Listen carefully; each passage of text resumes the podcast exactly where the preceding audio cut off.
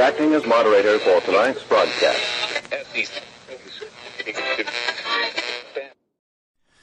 I'm your moderator, Chris Paul. Let's be reasonable. I mean, yeah, you can have your guns out on the range, but the most powerful weapon, the only one you need, is the truth. It's high noon for Tuesday, June 29th, 2021. Follow the podcast on the Telegram Messenger app at t.me slash I'm your moderator or join the discussion thread at t.me slash I'm reasonable. You can also occasionally find me on Gab at I'm your moderator and the merch site is www.cancelcouture.com. Today is the 160th day of Barack Obama's third term, as served by the half dead, demented, degenerate, ventriloquist dummy, fake proxy president Joe Biden, who is overwhelmingly compromised by the Chinese Communist Party. The patriarch of one of the most corrupt families in American history and the father of one of the most despicable sons to ever walk the earth. That's Hunter Biden. So, congratulations, commies. You thought that taking the easy road would get you right where you wanted to go? And it turns out that all you did was show everyone you know that you're the kind of person who takes the easy road because protecting your own personal status quo is more important than protecting your friends, your family, and your country. But that said, a warm Tuesday, high noon welcome to all of the redeemable communists out there. Hello, commies. How's it going? Welcome to the show. I don't know if you got here by accident, but even if you did, I would love to welcome you to stay. Now, the problem with you staying is one you're going to realize really quickly. And it's just going to be something you have to deal with because you're going to receive a little mocking and a little ridicule for all the stupid and evil ideas that are still rattling around in your little child sized commie brain. Now, it's not personal, but it also is very personal. And you're probably going to take it that way. But the thing is, if you want it to stop, all you have to do is migrate back to America by leaving all those little commie ideas behind. And you know it's for the best. You think about it a whole lot. But you're in the party of false decorum and you think, oh no, what if I agree with all these no no ideas? Then I'll be a no no person and all these terrible communists I'm friends with won't like me anymore. But you see, commie, that too is an added bonus because they're not actually your friends. You see, if they would disown you and disavow you, and punish you for speaking out against all the slogans, they would also gladly turn you in to the brown shirts when they come a knocking. And if you think I'm wrong, give it some more thought. Think about who these people are. Consider who you've watched them punish before. Be honest about it because you know you've seen it and you know that they have some serious viciousness lying deep down in their little black commie hearts. And at that point, you should think, huh, if this person would turn me into the brown shirts, perhaps they're not my friends. And as soon as you notice that, redeemable communist, you'll be like, oh, yeah, I got to get back to America absolutely as fast as possible. And I know it seems scary. Your whole life is built around these relationships. But I'll tell you this as soon as you immigrate back to America, you're going to find that all those friends you think you've lost are actually happy to welcome you back. You just say, hey guys, I'm sorry. The culture led me into all of these terrible beliefs, but I've worked my way out, and I hope you'll accept that. And I am here to fight alongside you so that we can take back our country and provide a good home for future generations so that we don't become the generation that gave America away. Now, over the weekend, I was talking with a bunch of people about politics, as I often do when I'm not recording this show or buried in Telegram or doing research online. And naturally, we discussed commies and redeemable commies. And people are genuinely confused about how it is that our peers still have not woken up to these simple and obvious truths. And one of the things that always gets me, that I really genuinely can't understand, is how they're weighing the relative importance of these decisions, right? Everything that goes against the slogans, that goes against the central narrative, that goes against the state media, they call it all a conspiracy theory. And, you know, that's fine, that's normal, that's what they do. But they never have the thought, like, hey, what if that person's right? You know, like if I'm wrong about everything, right? I could be, there's a chance I could just be wrong about everything. Maybe my research led me in all the wrong directions. Maybe I really am so extraordinarily biased that I cannot any longer separate fact from fiction. I don't think that's the case, but let's say I'm wrong. If I'm wrong, all I would have to do is be like, yeah, I got it wrong. And it's just me that's affected, right? My reputation goes in the trash. Maybe it's harder for me to find work, harder for me to make friends. That's my own responsibility. If they're wrong, they are actively involved in leading our country to ruin on all sorts of different levels. Okay? It's bad enough to be wrong about the origin of coronavirus. That put us behind the game now for what, 17 months?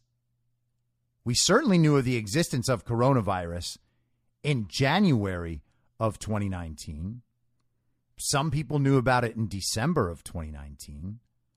That's a long time from now to not understand where the virus came from. As I've said before, if we had known all along that the virus came from the lab, then we would know more about the virus, of course, because it was being researched. We wouldn't have had to pretend that it came from a bat or a pangolin and that it was a brand new virus and we just didn't know. We knew. At least the people involved in the gain of function research that produced the virus, they sure knew. Anthony Fauci knew. Anthony Fauci knew everything that he needed to know about the virus, and he nonetheless said the complete opposite. We should have known from the beginning. Our response would have been different. That different response would have been more effective, and we would have treated it as a problem to solve rather than a horror we must hide from. That's a big deal. We also could have just immediately understood if we didn't have censorship, if we didn't have communists trying to shut us down, that masks don't work and lockdowns don't work. The choice to lock down was the single worst decision in the history of humanity. And every single day we spent locked down, in all these communist states and cities, places that still have these crazy mitigation measures in place. Every single day that went on, that evil was compounded. The choice to lock down resulted in the single greatest moral, political, and scientific failure in human history. It caused the greatest loss of joy and prosperity the world has ever seen. Okay? People didn't get cancer screenings. Alcohol and drug abuse skyrocketed. Domestic violence skyrocketed. Crime has skyrocketed. 200 plus million people in the world were driven into extreme poverty, something that will take a generation to prepare, if not longer. And it was all for absolutely nothing. And this is what I mean by relative importance. If I'm wrong, then I'm just a guy who's wrong. If they're wrong, look what happened.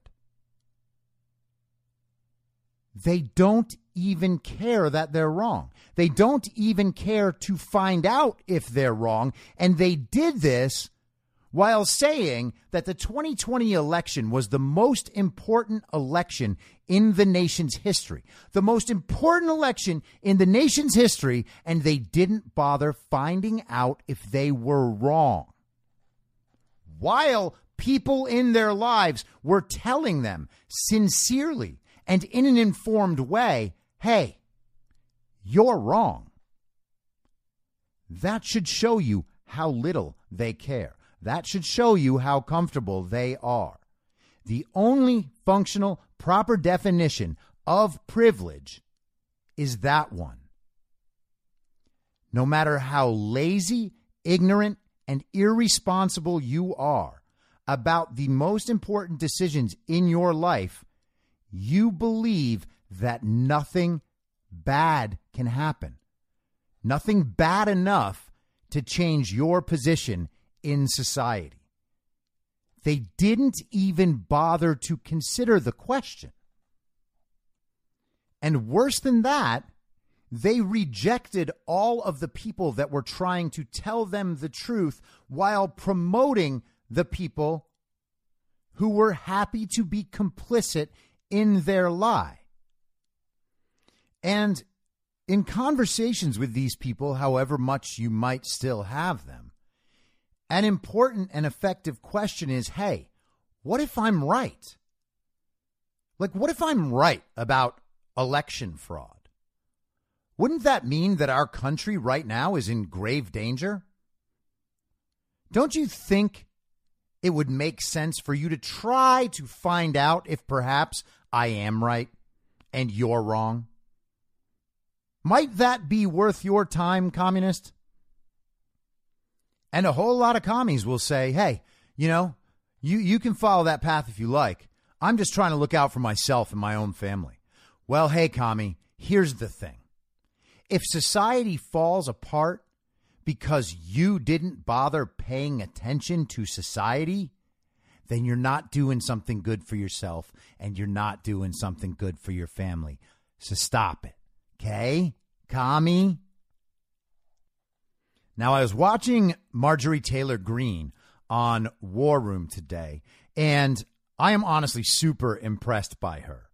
You know, she breaks onto the public stage, and the media tries to tear her down immediately, calling her QAnon and stupid and all the things that they say. And she withstood it. She went harder and harder and harder at them. And now she is single handedly changing and correcting the way the Congress works. She really is a force of nature, and it is awesome to watch her.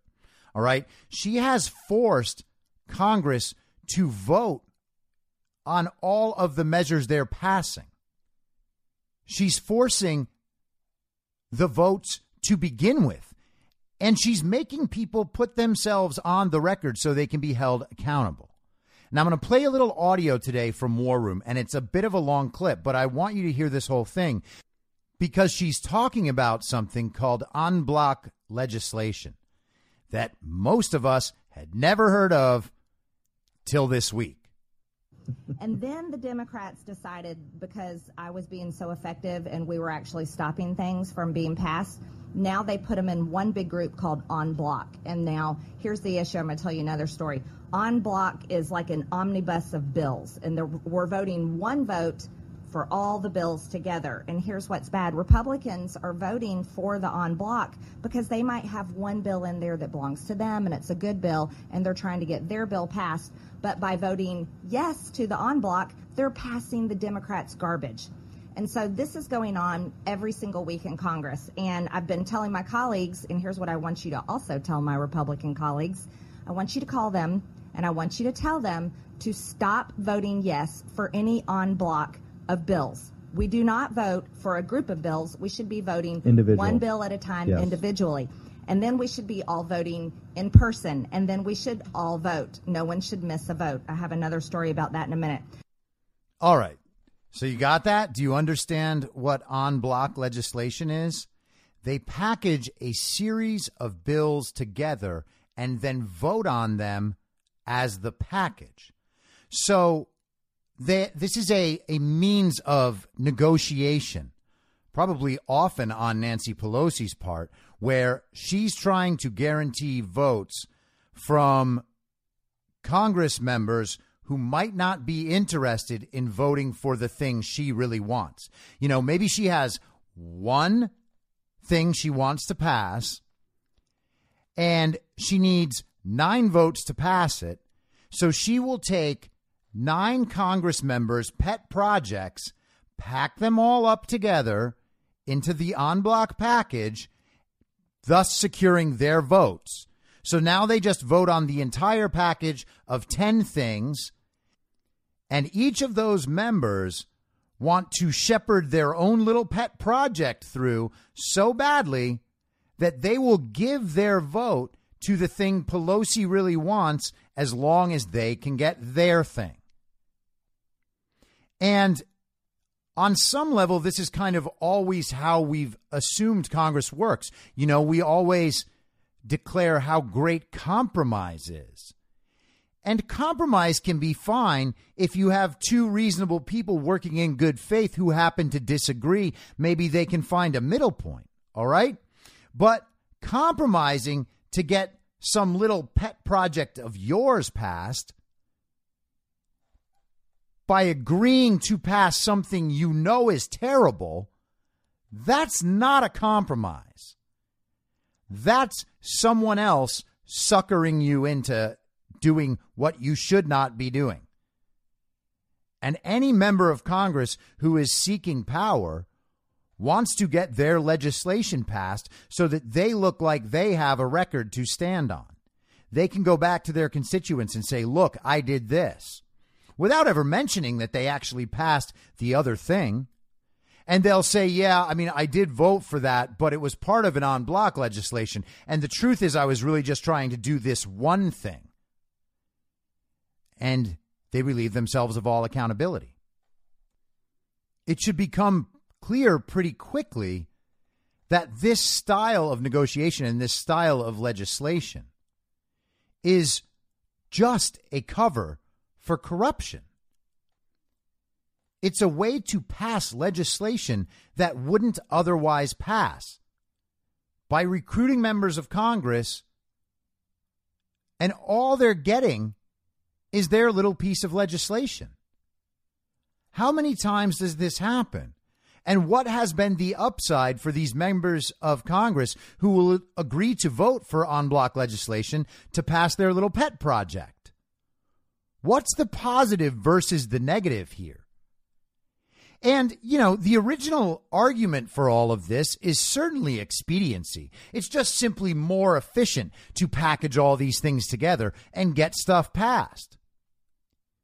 But to accept that argument, you would have to accept the idea that expediency in legislation is a good thing. And uh, that's not a good thing. It doesn't matter how much drama the communists drum up about these societal issues. And of course, that's always what it is. Try to recall the last time Democrats convinced anyone to support any of their causes without appealing to racism, sexism, classism, or some phobia, some sort of victimization, or some sort of fear tactic. If we don't do this, the bad thing's going to happen. That's it. They don't actually try to take their legislation to the country and say why it's a good thing and why it should be passed. We're just always supposed to agree that if we don't do the thing they want, it's racist. And then they'll call us racist if we don't agree to do it. And so rather than being called racist, maybe we should just get something out of it for ourselves, and that'll make it okay. Then we can explain it. Then we can say, I had this very, very important thing that I had to pass. And so rather than being attacked and called racist, I chose the easy way. And then we get the terrible, terrible legislation through. And this is essentially the exact same mindset that we're hearing from the very scientific community. They have their projects, their projects need funding, therefore, they have to go through Anthony Fauci. Therefore, to maintain their funding, they have to shut up about anything that would upset Anthony Fauci. This is how the science community has operated now for decades. This is why Anthony Fauci is so powerful. And all of these scientists make their little moral argument, they rationalize to themselves to explain why their silence isn't a bad thing because their project, their personal project, is so important that it might save the world. And besides, none of the other scientists are speaking up. That is moral corruption. That is an abandonment of moral principle in favor of expediency and selfishness. And it's often caused by a prideful ego that tells you that your project is so important that it must continue. Consider how many scientists must have gone along with the idea that gain of function research is worthwhile, or that working alongside the Chinese Communist Party and the People's Liberation Army, even as they have 2 million Muslim Uyghurs in concentration camps, is necessary for the advancement of science. That's scientism. That's a moral corruption. So I'm thinking about all this this morning, and I don't talk about this often, but when I was in college, I was a double major in business management and philosophy. And the business management I was kind of, you know, just doing for job prospects in the future.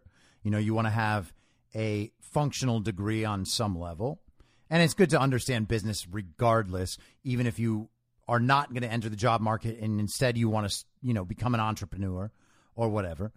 So I was happy to double major because I really love the philosophy. And throughout my philosophy education, I, of course, took symbolic logic as every philosophy student does, or at least used to.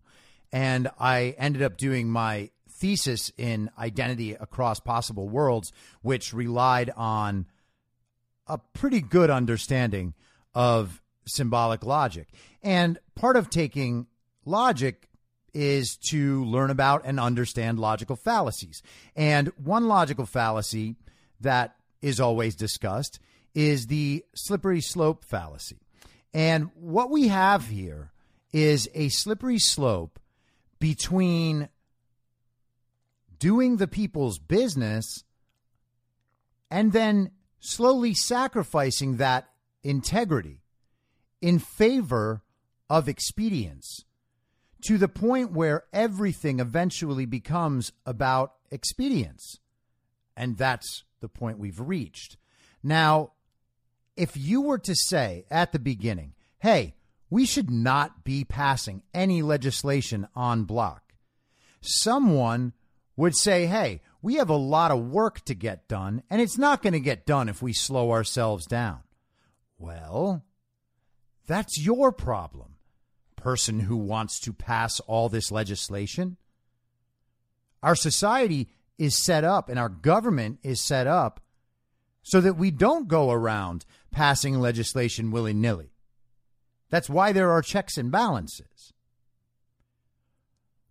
But the further we move away from doing things the right way, even if we have to sacrifice expediency, even if the process is slower than people would like, the closer we move to a government that dominates its people, the closer we move to totalitarianism and authoritarianism and communism.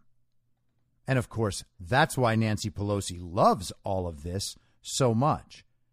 It's fantastic that Marjorie Taylor Greene is there standing in the way of this stuff, exposing all this stuff so that the people can actually demand better of their representatives.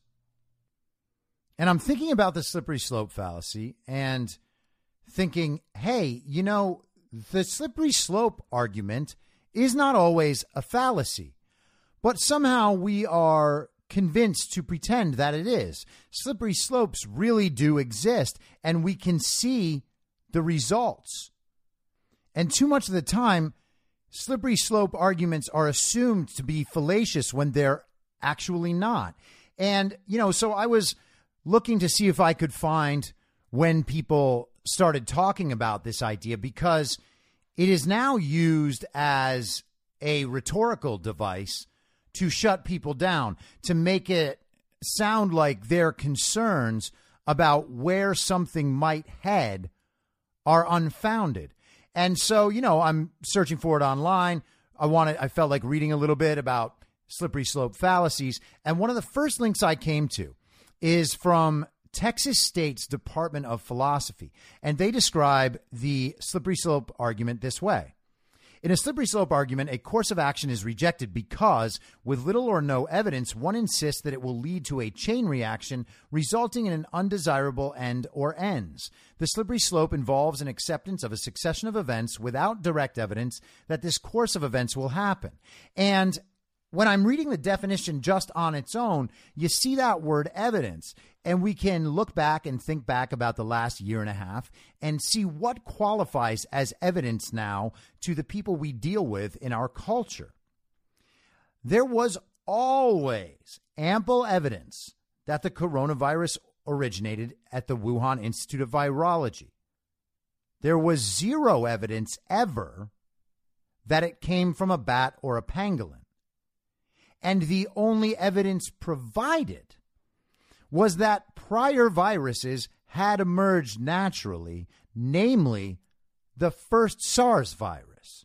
That's what they relied on. That was the entirety of their argument. And of course, now they've advanced the argument and said it actually has the virus has an evolutionary process that indicates a natural origin. But of course, we know from the Daily Mail article I discussed a couple of weeks ago that in the Wuhan Institute of Virology, they were creating new versions of the virus to make it look like the virus had evolved. And so, while that's a circumstantial case and can't nail down the argument 100%, there is no reason for us to give any weight to the evolutionary process argument that would indicate the coronavirus emerged from nature. So all the evidence is on one side, but the fact that it is not 100% open and shut, direct, actual, 100% proof, they pretend it's not evidence, right? They don't have that standard at all with the masks.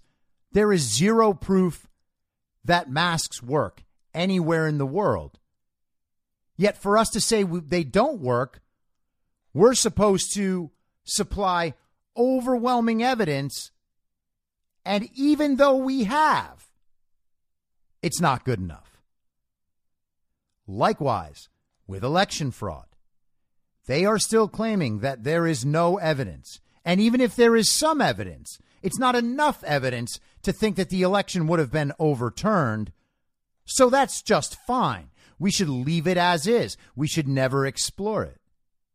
And that totally discounts the fact that there are actually representatives all around the country and ballot measures all around the country that could have been overturned even on the evidence we have that they deem not enough to overturn the presidential election.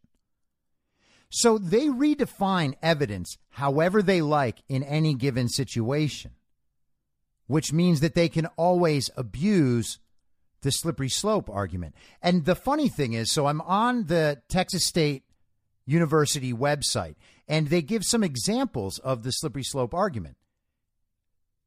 Here's one We can't permit the sale of marijuana by doctor's prescription because that will lead people to believe it's an acceptable drug.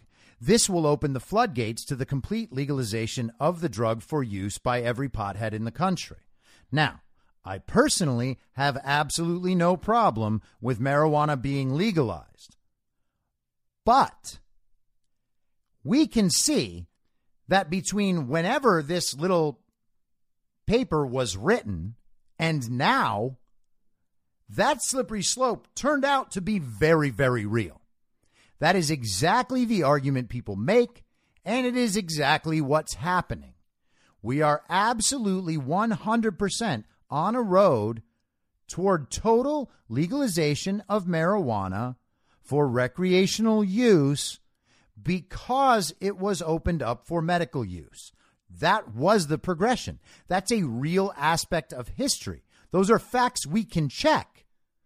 So the example that they used as a slippery slope fallacy turned out to actually be a real slippery slope. Their next example today late for 10 minutes, tomorrow late for an hour, and then someday you will simply cease to show up. We can see that principle at work in real life as well. Here's another example they give. If Texas adopts a personal income tax, I'm moving away. An income tax at the state level is just a first step to communism. Well, how about California? They have, I think, unless I'm mistaken, the highest personal income tax for any state in the nation. And California is also pretty communist. There actually is a direct relationship there. Another one. If we legalize pot, then that will lead to every drug in the world becoming legal. Doesn't that happen? Isn't that happening? And here's their final one. First, we loosen up the laws against abortion. Next, mark my words, we'll take seriously the option of infanticide in certain severe cases. And this will lead us to look with favor on euthanasia for those we deem social deviants. I don't even need to comment about that one. So we can see that it is absolutely not always a fallacy to make a slippery slope argument. And the slippery slope argument between using en bloc at all and that style of legislation eventually leading to total corruption and a total lack of accountability is extremely valid. And this, at its heart, is what conservatism is. It's we don't want to take that step because we know what the next step after that is, and we know what the step after that is. And conservatives will make this argument correctly based on what they know of human nature, what we all know of human nature. This is what humans will do. And even good people have moments of weakness where they can be exploited. That's why you don't get on the path to begin with. So I, I think you get what I'm saying. I don't want to hammer this for too much longer, but I do want to give a lot of credit to Marjorie Taylor Greene, and I do want to make sure that we all have this en bloc legislation on our radar. If you're the sort of person that gets active, which I hope you are, make sure that the people around you know about this. Call your congressman and say, if you pass any en bloc legislation, you will be held accountable for every single thing that you passed in that package. And I don't care what priority you have for voting that way. You are going to be held accountable for every bit of that en bloc legislation. That's the only way this stuff works. All right? If they can't get their legislation passed properly, then perhaps the country doesn't want or need that legislation. And you might say, well, the country does need that legislation and we're in the minority. I get it. What you have to do then is press the legislators to get out there and convince people, or you get out there and convince people, or if those two things don't work, then you expose every single person who isn't getting it done. We have to do this all the right way. The system was set up well enough. The problem here is not in the Constitution. The problem here is not in the form of government. The problem here is in the weakness of the people who are doing the legislation. Now, changing subjects to election fraud, election audits. This is Georgia State Senator Brandon Beach on with John Fredericks yesterday. Now, and then in that special session, um, the if if you wanted to do an an analysis of the state, that would go through the what committee? The Elections Integrity Committee?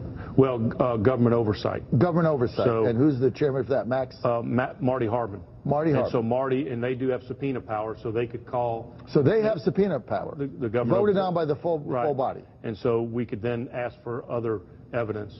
But I think it's going to be so overwhelming in, in Fulton that shows it's going to be, you know, anywhere from 17 to 34,000 ballots. It's going to tell the story. But we can then look at Coffee County, Ware County, DeKalb, Gwinnett. We could look at all of them and really make our case. Then what I think we can do, and I'm not sure, and I'm not an attorney, but I think we can ask for our 16 electoral college votes back and park them here and just say we don't want those part of the, the vote. So you have the So- basic, you have the authority to basically, uh, in a sense, decertify our- your our 16 16 electoral votes. Just don't give them to Trump. Just park, park them here, bring them back and park them in Georgia. And then if Arizona did that, and if um, a couple other states did that, and it got below 270, then the 12th Amendment would kick in, and Congress would have to. Congress would have to act. Act. Right, because he, he wouldn't be at 270 Right. because enough uh, votes were uh, withdrawn. Now, what about the U.S.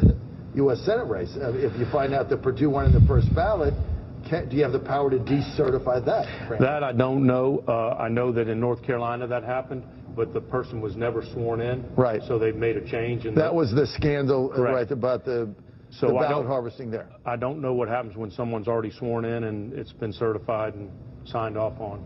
Uh, but we will look at every uh, legal avenue we have uh, because I'm quite sure that uh, there was more than 5,000 ballots that were counterfeit in that race. Well, that was the difference, right, Right, between 5,000 between Perdue cost winning a runout. Yeah. Right. Otherwise, Perdue winning on the first. uh, Otherwise, Correct. Perdue wins on the first ballot. Yes. And that change the power of balance, uh, the power of balance in the country. Right. The balance of power was changed with that election. Now, what Beach is talking about is the Garland Favorito case.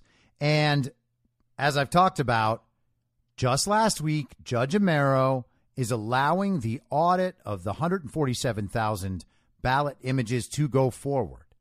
And they already know that they are going to find enough illegal votes that should not have been counted to overturn the result of the election. Okay, they already know that.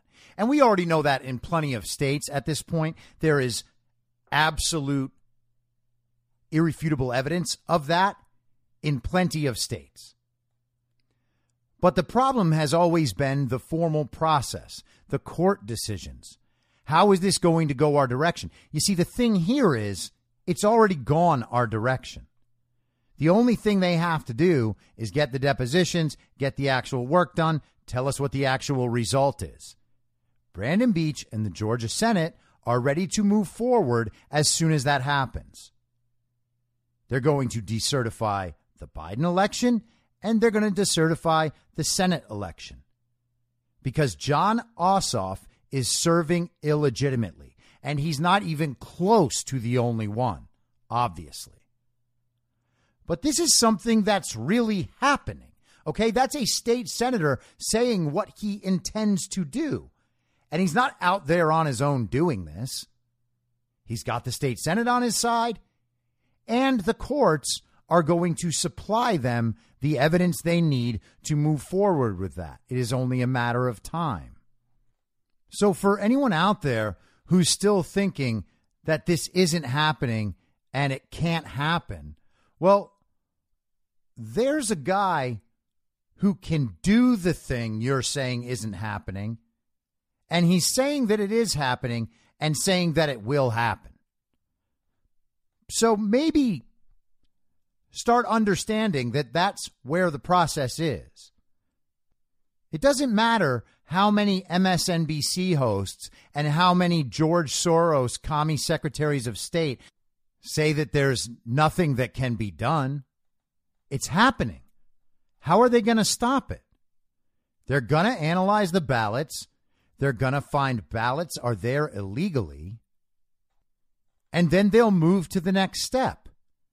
And the recourse from the Democrat Communist Party will be to try to sue them so that someone who was sworn in illegitimately can stay in office.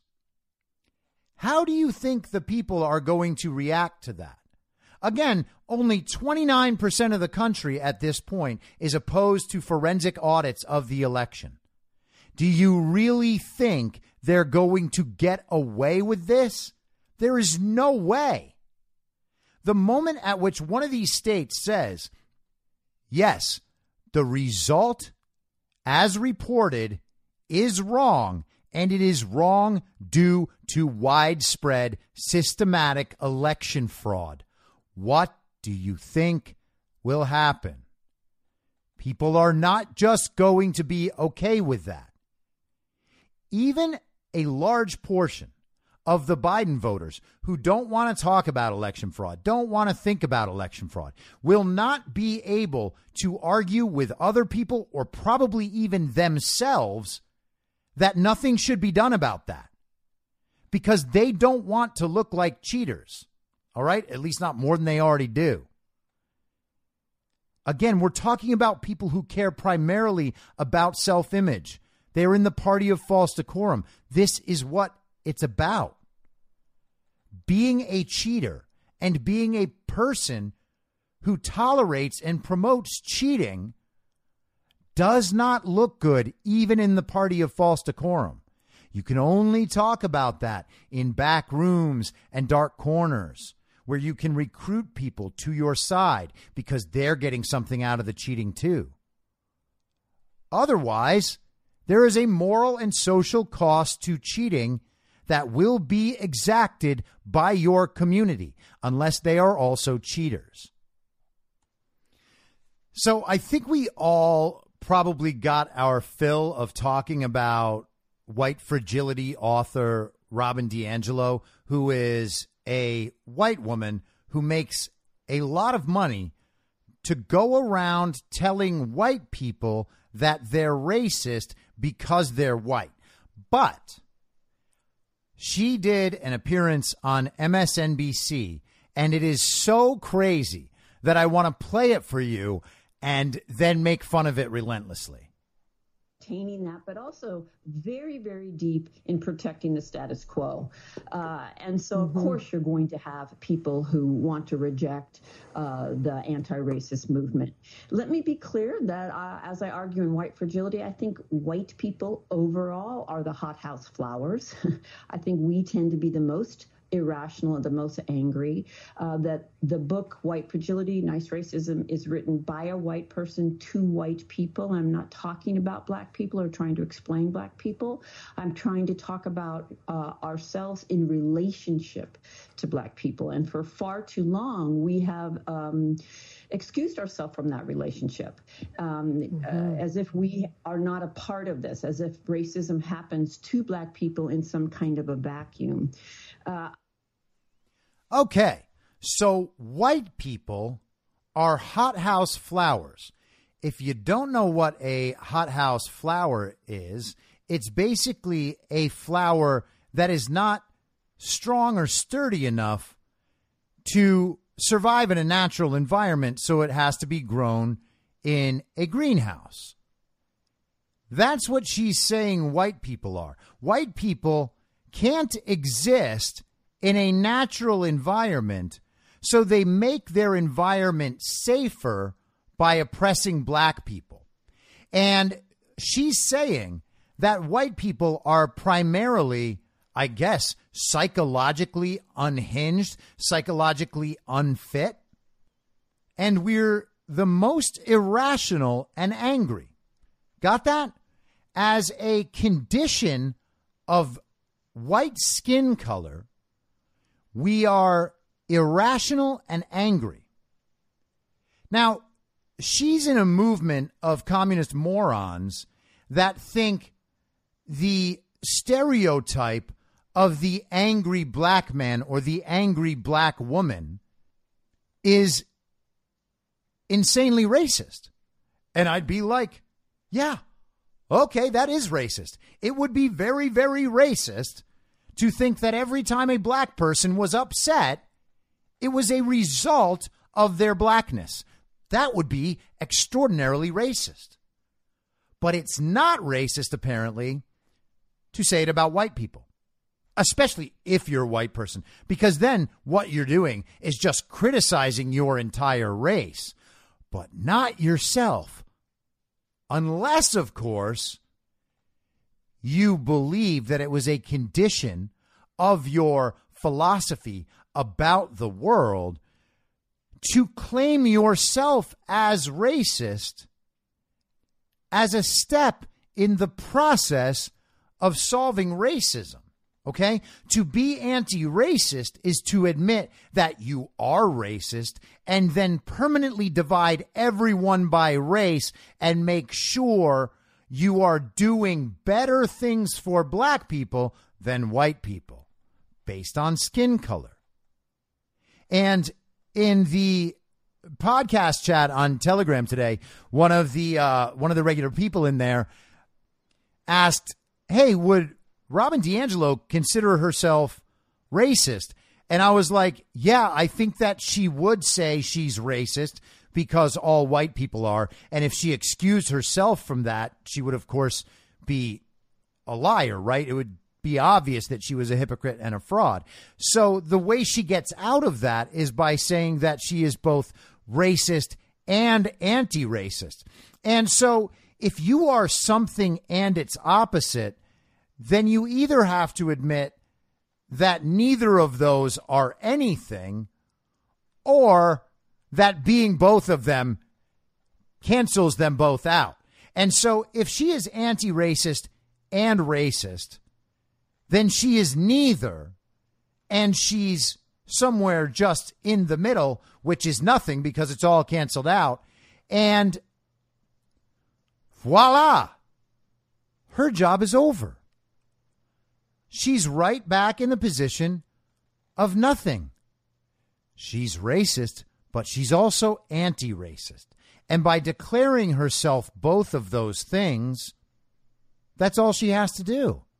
And now she gets to live in polite communist society without lifting another finger. And in fact, she gets to get paid $10,000 an hour to explain this brilliant theory to other people. So, one thing that you missed, only hearing the audio, not seeing the video, is the fact that her eyes are like crazy shifty. Like crazy shifty. She cannot focus on anything. She's not looking at the camera. She's not looking at notes on the screen. She's constantly looking away, up off to the left, trying to figure out exactly where to pull her woke bullshit from, apparently. But let's go back to this hothouse flower thing for a second. And I think this might explain the shiftiness in her eyes. So, if she's going to believe that all white people are this way, which is a claim that she is certainly making without evidence, any science or data, any study that has been done that she could use to support that case is certainly the result of a communist in academia because there's no actual real world proof of something like that. And even if somehow they were to study this, they would end up taking these tiny marginal differences and then explaining that, yes, white people really are that way. And that, my friends, is scientific racism, which is one of the most heinous philosophies the world has ever had to deal with. And we used to all agree on that not that long ago. But let's assume and agree and fully understand that there's absolutely no way that Robin DiAngelo can be accurately describing white people as hothouse flowers. That is only racism. That is only something she is saying to get credit. That is something that she likely enjoys, as does her audience, because they believe that reveling in their white guilt somehow gets them off the hook. That is what this movement is about. They feel like heroes without doing anything but insulting other people, right? Because none of the people saying this stuff actually think they are racist. She will say she is because she has to say it because her career is based on saying it but she doesn't actually believe she's racist. What she's doing is calling other white people racist. And she's ascribing these qualities to other white people. Other white people are irrational and angry. And since she's not getting this from the science, where is she getting it from? She might say that she's getting it from her experience. And if she's getting it from anywhere, it's certainly that. And who does Robin DiAngelo have the most experience with? What sort of irrational, angry white person is Robin DiAngelo exposed to the most? Well, first and foremost, it's Robin DiAngelo. So it is very, very likely that Robin DiAngelo is primarily describing herself, but it's not just herself. It's the people she's surrounded herself with. And the people she's surrounded herself with are most likely really sad, feminist white women who enjoy finding societally acceptable ways to bully other people.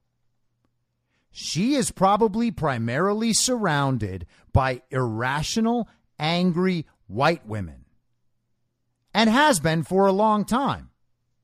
And that's actually a really good way to become like she is and think the things she thinks. The other thing about irrational, angry white women who enter academia to study fields this useless and then put them to use in this way is that they're all usually very, very spoiled because their father did all the stuff or their grandfather did all the stuff. You know who didn't do all the stuff to put Robin DiAngelo in the position she's in? Robin DiAngelo. Robin DiAngelo has made a career of being an irrational, angry white woman who is a shifty eyed liar and surrounds herself with other irrational, angry, white, shifty eyed liars who go into academia to complain about everyone else on the basis of scientific racism. That right there is Robin DiAngelo. And that right there is Robin DiAngelo's absurd and racist theory of white fragility. And by the way, since it's been mentioned a lot lately, but people forgot about it since we haven't had to talk about Ibram X. Kendi's anti racism book for the last year. Ibram X. Kendi's real name is Henry Rogers. He changed his name to get more respect from wokes. Period. Now, one last thing before I go, and again, this is in the realm of speculation, okay? I want to be very clear about that. Last night, Rachel Maddow, in one of her now ubiquitous meltdowns, was talking about Patrick Byrne's documentary, The Deep Rig, that he just released over the weekend.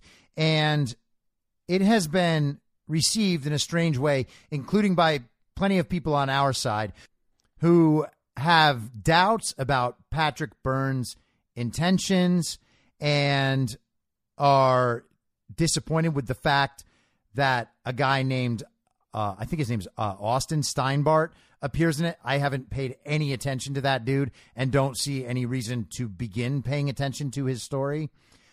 But she attacked him in a very specific way and it perked up my ears. And you see, the thing is, Rachel Maddow described Patrick Byrne as the former CEO of Overstock.com who was forced to leave Overstock after it, it had been found out that he had an affair with a Russian spy named Maria Butina.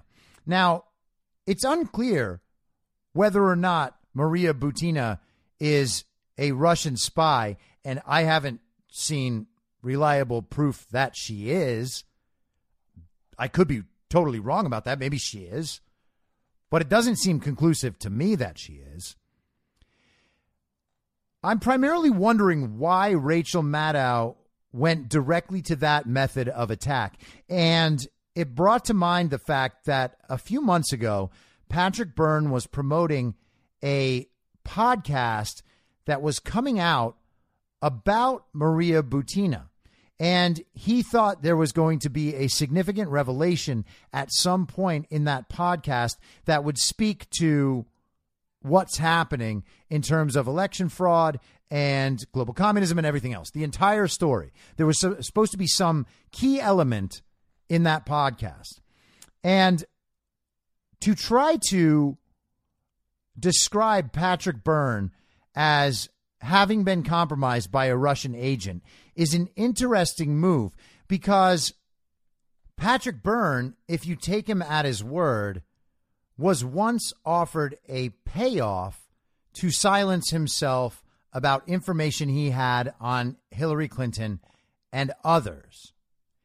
And if you look back at the stories about Byrne stepping down from Overstock, it did happen in the wake of the public realizing that he had this relationship with Maria Butina. But this could have also been a complete setup to discredit Byrne by making the Russian spy claims because the information he had was real.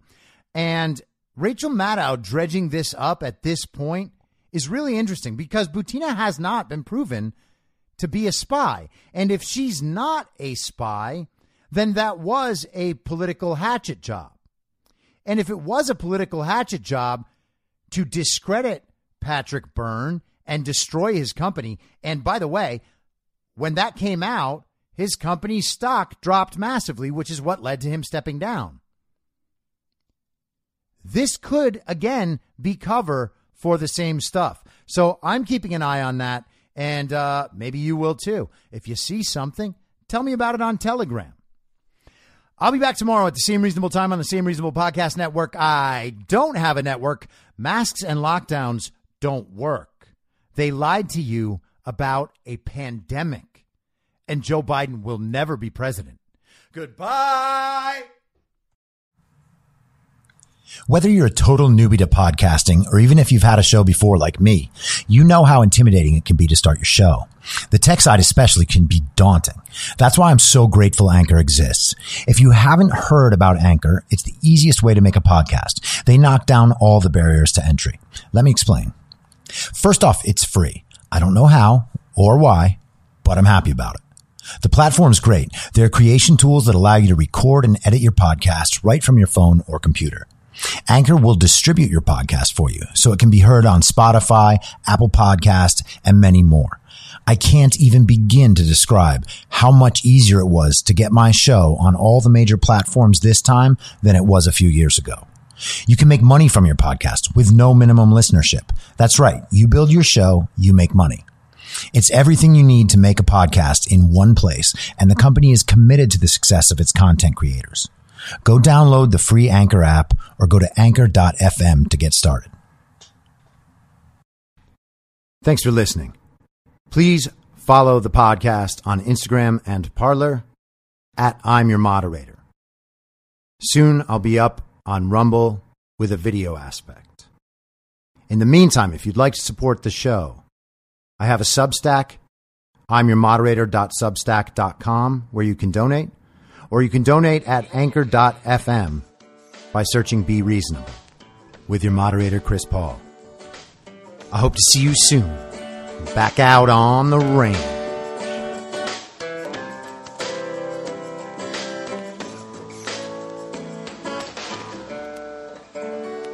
Acting as moderator for tonight's broadcast. In my mind, that's the end game. Thanks for listening.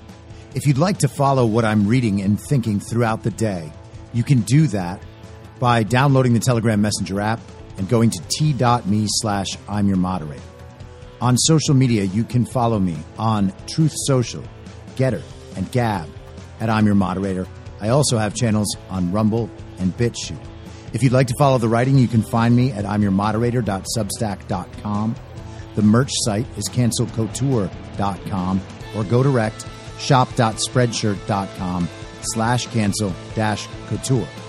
If you'd like to support the podcast financially, the best place to do that is Ko-Fi. Go to ko-fi.com slash I'm your moderator. And all of these details will appear in the show notes with each episode. I'll see you soon down on the range.